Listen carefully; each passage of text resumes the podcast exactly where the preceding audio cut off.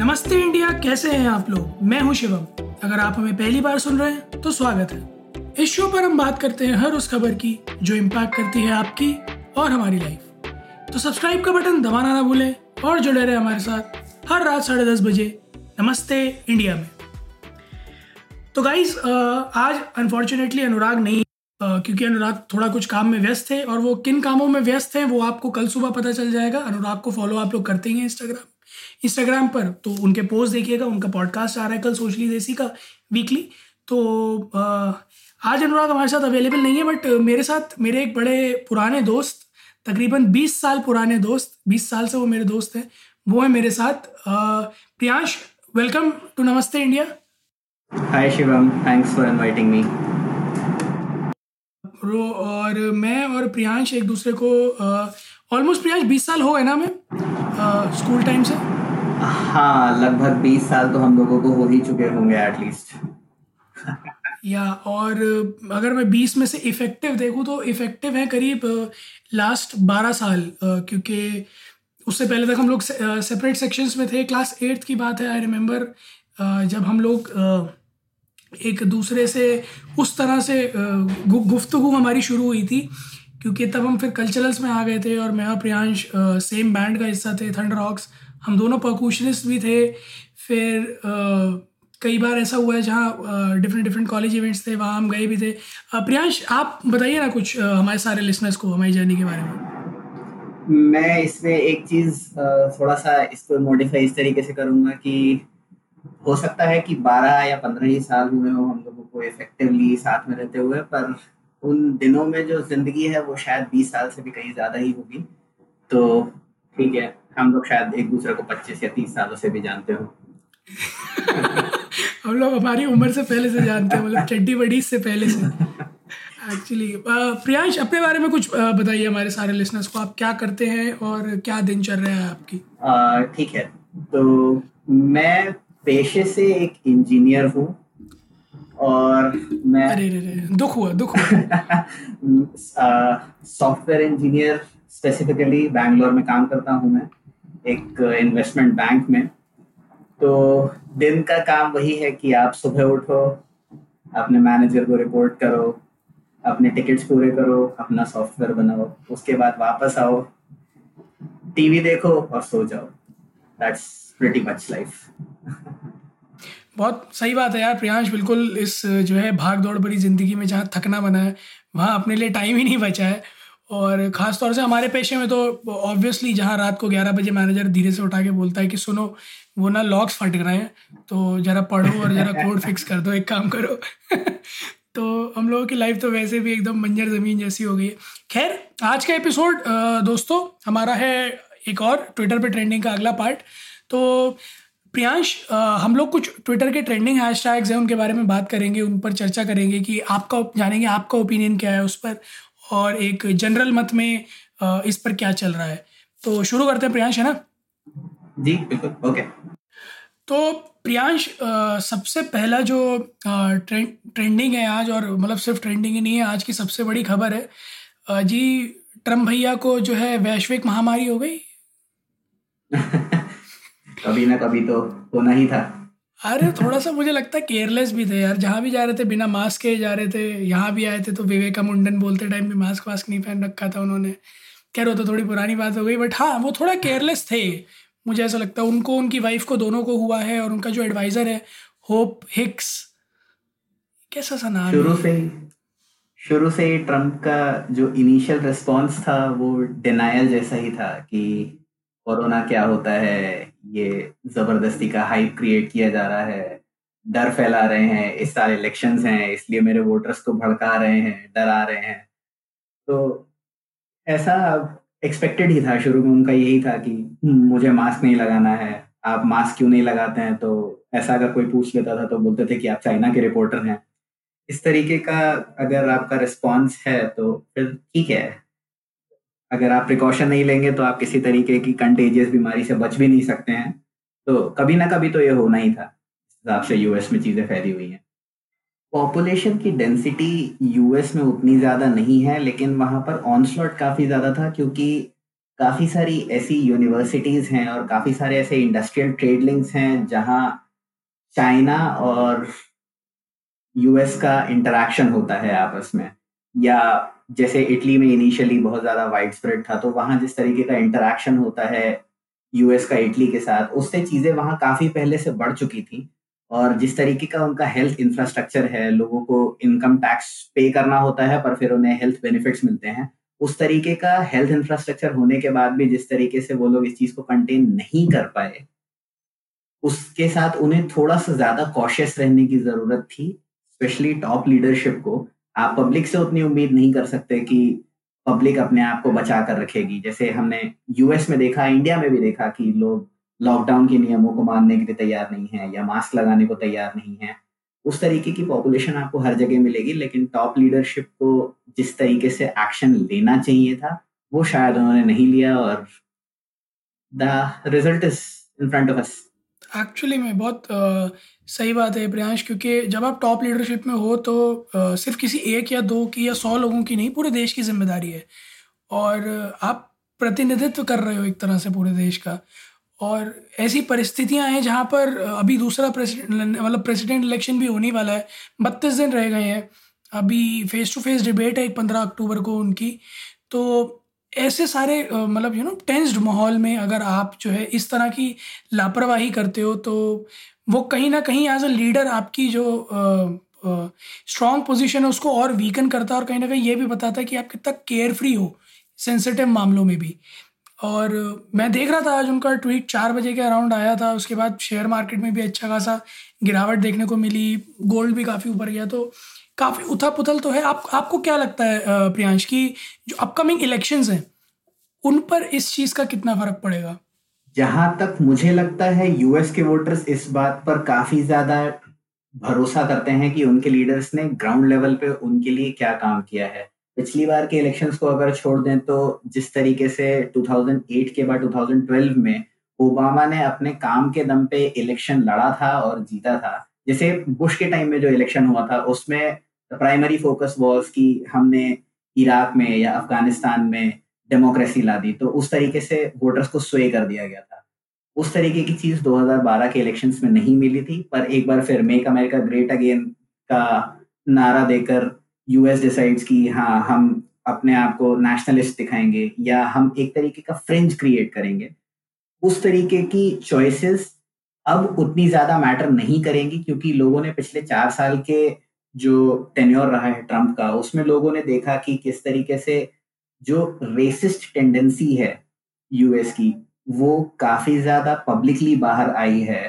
Police की atrocities कुछ कुछ पड़ी हैं तो जब लोगों को ये लगता है कि चीज़ें डिनाई कर दी जाएँगी टॉप लीडरशिप से, या लोगों को ये लगता है कि हम कुछ ऐसे काम कर रहे हैं जिनको बहुत ज़्यादा तवज्जो नहीं दी जाएगी।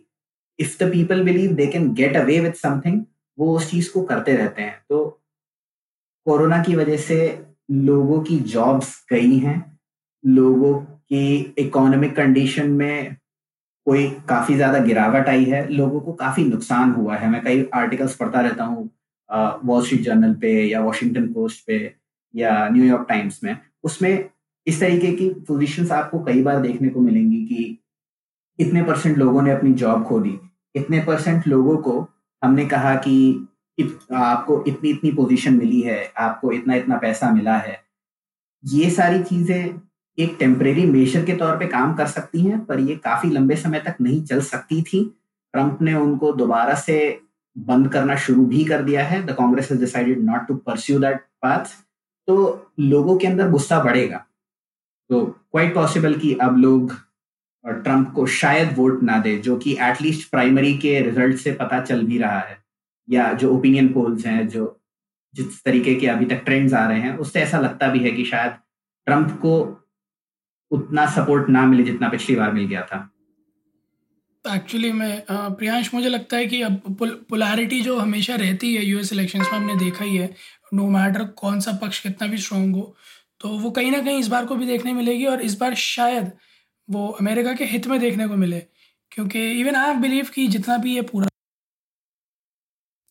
ट्रंप का जो ये टेन्योर रहा है, ये it is it has been full of you know controversies और मिसहैप्स चाहे वो आपने जैसे पॉइंट आउट किया, जो भी रेसिज्म से लेकर हो या फिर चाहे अनएम्प्लॉयमेंट से लेकर हो या फिर कुछ रैपिड अपहेल डिसीज़न से लेकर हो तो इस पूरे जो ये कोविड का जो पूरा पीरियड था, इसमें एक्चुअली में मैंने देखा है कि ट्रंप के लिए हेटर्स की जो काउंट है, वो बहुत सिग्निफिकेंटली बढ़ी है। तो ऊपर से अब उनको खुद को हो गया है तो ये वैसे तो उनके लिए एक लेसन ही है। But I guess US citizens के लिए भी एक लेसन है कि हाँ उनका जो करंट लीडर्स हैं, वो किस तरह से चीज़ों को हैंडल करते हैं और क्या वो वर्दी है या नहीं है। खैर moving on to the next thing Priyansh, आपने ये भी सुना होगा कि एक अभी हाथरस में एक मिस हुई थी। फॉलोड बाय दैट कई सारे rape cases alleged rape cases या फिर मिसहैप्स आ रहे हैं। वो भी बहुत ट्विटर पे ट्रेंडिंग चल रहे हैं कि गवर्नमेंट हो रही है, कुछ कर नहीं रही है और एक्शन लेना चाहिए लॉ बनाना चाहिए। What's your opinion in it जिस तरीके से अभी तक की जितनी भी हमारे पास न्यूज़ आई है, उसके हिसाब से एटलीस्ट इट लुक्स लाइक कि बिल्कुल टॉप लेवल से जो एक्शन वो फौरी तौर पर ले सकते थे, वो उन्होंने ले लिए जैसे उन्होंने 25 लाख का एक कॉम्पनसेशन अनाउंस कर दिया, पहले 10 लाख का था। उन्होंने कहा कि परिवार के एक मेंबर को हम नौकरी देंगे। इस तरीके के जो रिलीफ मैटर्स हैं, वो अनाउंस कर दिए गए हैं। इस पर जिस तरीके से डिस्कशन चल रहा है, उससे ये भी काफ़ी क्लियर है कि जो 2012 में निर्भया वाला केस हुआ था, उस केस के बाद यूपीए की गवर्नमेंट ने 2013 में लॉज इनैक्ट किए थे। और कुछ ऐसे कोर्ट केसेस भी हुए हैं, जिसमें सुप्रीम कोर्ट ने या हाई कोर्ट ने डिसाइड किया है कि रेप की जो ओवरऑल डेफिनेशन है, वो बहुत ज़्यादा वाइड है, वो काफ़ी ज़्यादा वेरीड है। उसको केवल आप ये नहीं कह सकते कि ऐसा हुआ है इसलिए हम इसको केवल रेप कंसिडर करेंगे। ये सारी चीज़ें देखते हुए हमारे पास ये चीज़ हमेशा ध्यान रखनी चाहिए कि the laws are in place हमारे पास लॉज हैं, हमारे पास वो सारे मैकेनिज्म हैं जिनको यूज़ किया जा सकता है किसी को कॉन्विक्ट करने के लिए। द प्रॉब्लम इज़ कि उन लॉज को शायद कभी फॉलो नहीं किया गया। क्योंकि जैसे इस केस में भी हमने देखा कि जिस तरीके की एग्जामिनेशन होना चाहिए था, जिस तरीके के टेस्ट होने चाहिए थे, वो सारी चीज़ें नहीं की गई। प्रोसीजर फॉलो नहीं किया गया। और इसमें नेग्लिजेंस दिखाई है पुलिस ने लोकल एडमिनिस्ट्रेशन ने और उन लोगों ने जो उस घटना के सबसे करीब थे। इसमें काफ़ी सारी ऐसी बातें आ रही हैं कि जैसे यूपी के एडीजी ने कहा है कि रेप हुआ ही नहीं था based on a medical report which may और मे नॉट बी वैलिड इस तरीके के सारे रिपोर्ट्स आ रही हैं। एसपी ने कहा कि इस, तर, इस इस तरीके का कोई एंगल नहीं है गले में केवल मामूली सी चोट है। पर जैसा सुप्रीम कोर्ट ने पहले भी कहा हुआ है कोर्ट में कि the word of the girl makes for particularly good evidence और जिस तरीके का सरकमस्टेंशियल एविडेंस है इस केस में उससे एटलीस्ट लगता ये है कि ये केस जितना सिंपल बनाया जा रहा है या जितने तरीके से इसको पुलिस कवर अप करने की कोशिश कर रही है, वो चीज़ें सही नहीं है। और आज भी न्यूज़ में भी इस तरीके की बातें चल रही हैं कि फैमिली को दबाया जा रहा है या उन तक लीगल हेल्प नहीं पहुँचने दी जा रही है। पुलिस ने लीडर्स को नहीं पहुँचने दिया, पुलिस ने एक्टिविस्ट्स को नहीं पहुँचने दिया। तो ठीक है, एक बार को आप पॉलिटिकल लीडर्स को ना पहुँचने दीजिए, वो लोग कुछ इस तरीके की बात कर सकते हैं जो केवल एक फ़ोटो ऑपरेशन हो। लेकिन आ, सीमा कुशवाहा जो निर्भया केस की लॉयर थी उनको अगर फैमिली की एक्सेस नहीं है तो फिर इसमें ज़रूर कुछ ना कुछ ऐसा है जो छुपाया जा रहा है जिसकी कोशिश की जा रही है दबाने की।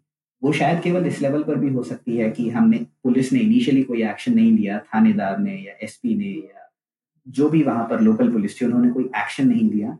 तो कहीं हम लोग बर्खास्त ना हो जाए, हमारी नौकरी ना चली जाए, केवल इसलिए भी वो चीज़ों को दबाने की कोशिश कर सकते हैं।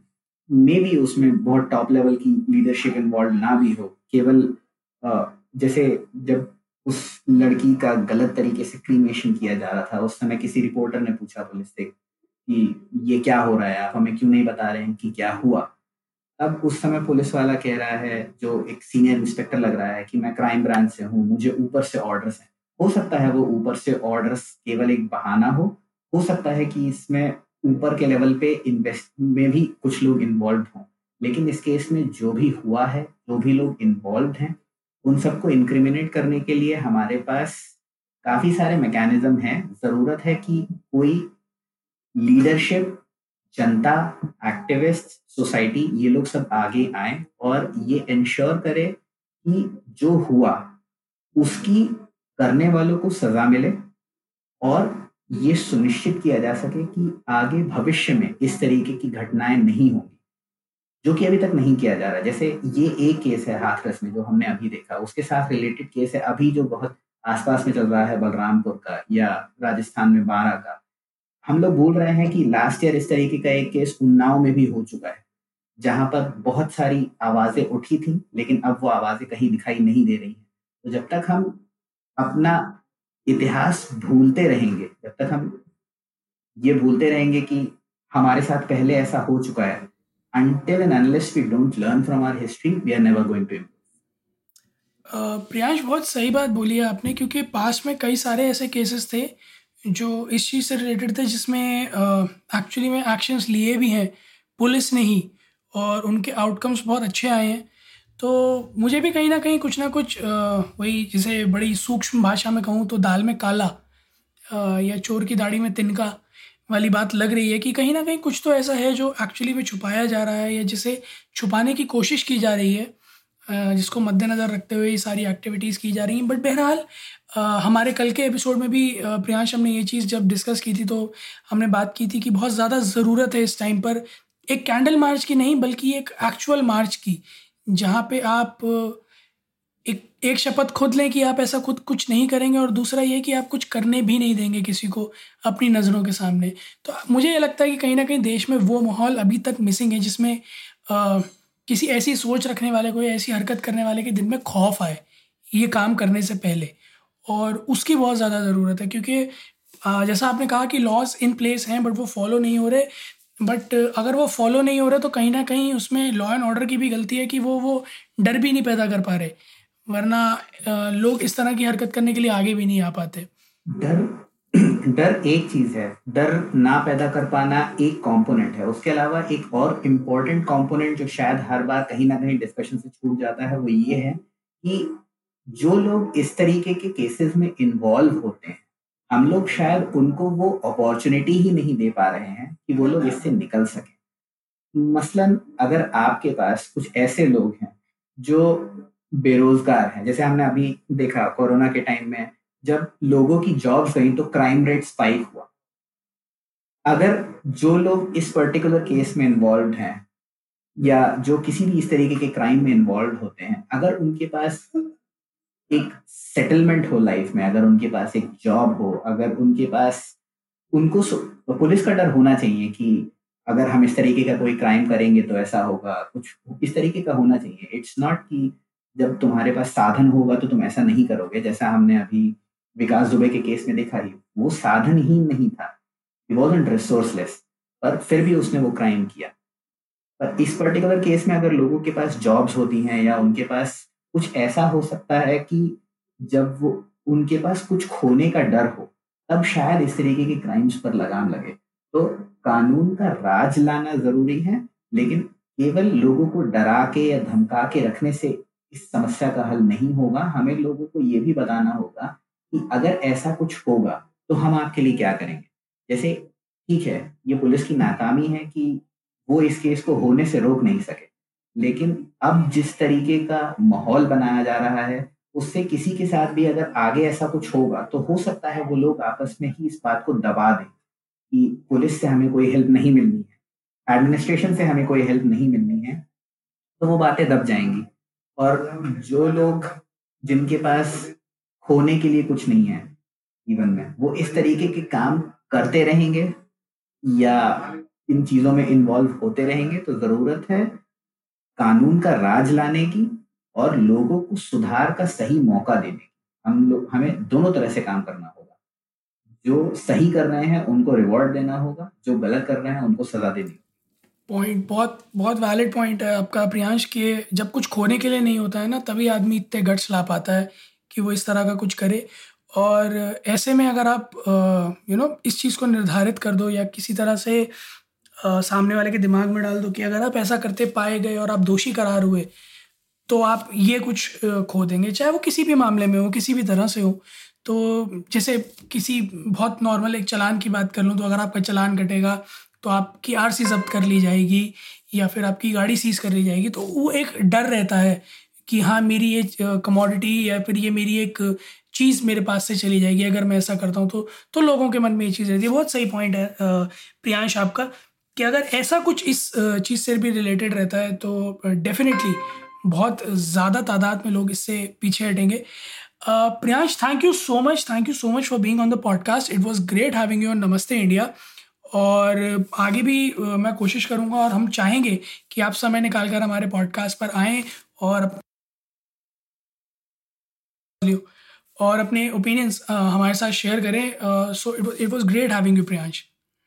Thanks Shivam बहुत अच्छा लगा आपसे बात करके और good luck to you thank you thank you so much तो जितने भी हमारे लिसनर्स हैं मैं उनसे भी अर्ज़ करूँगा कि आप लोग भी अपने आसपास अगर ऐसा कुछ क्राइम हो रहा होता है तो प्लीज़ उसे रोकें और जिस भी अथॉरिटी को आप इन्फॉर्म कर सकें उसे रोकने के लिए वो करें. ऑल्सो कोरोना के बारे में एक भ्रम तो हम सभी का टूट गया कि ये uh, सिर्फ़ कुछ ही लोगों को होता है जी नहीं ये किसी को भी हो सकता है उन्हें भी हो सकता है जो टॉप मोस्ट सिक्योरिटी में रहते हैं। और उसका उदाहरण आप लोग देख ही रहे हैं। तो प्लीज़ आप लोग भी घर के अंदर रहें जितना सुरक्षित रह सकते हैं उतना रहें। बच्चे और बुज़ुर्गों को अपने घर में जितने भी हैं उनको सुरक्षित रखें। और टाइम टाइम पर चीज़ें सैनिटाइज करते रहें और कोशिश करें कि कम से कम फ़िज़िकल कॉन्टैक्ट रखें। तो जल्दी से सब्सक्राइब का बटन दबाइए और जुड़िए हमारे साथ हर रात साढ़े दस बजे सुनने के लिए ऐसी ही कुछ इन्फॉर्मेटिव खबरें। तब तक के लिए नमस्ते इंडिया।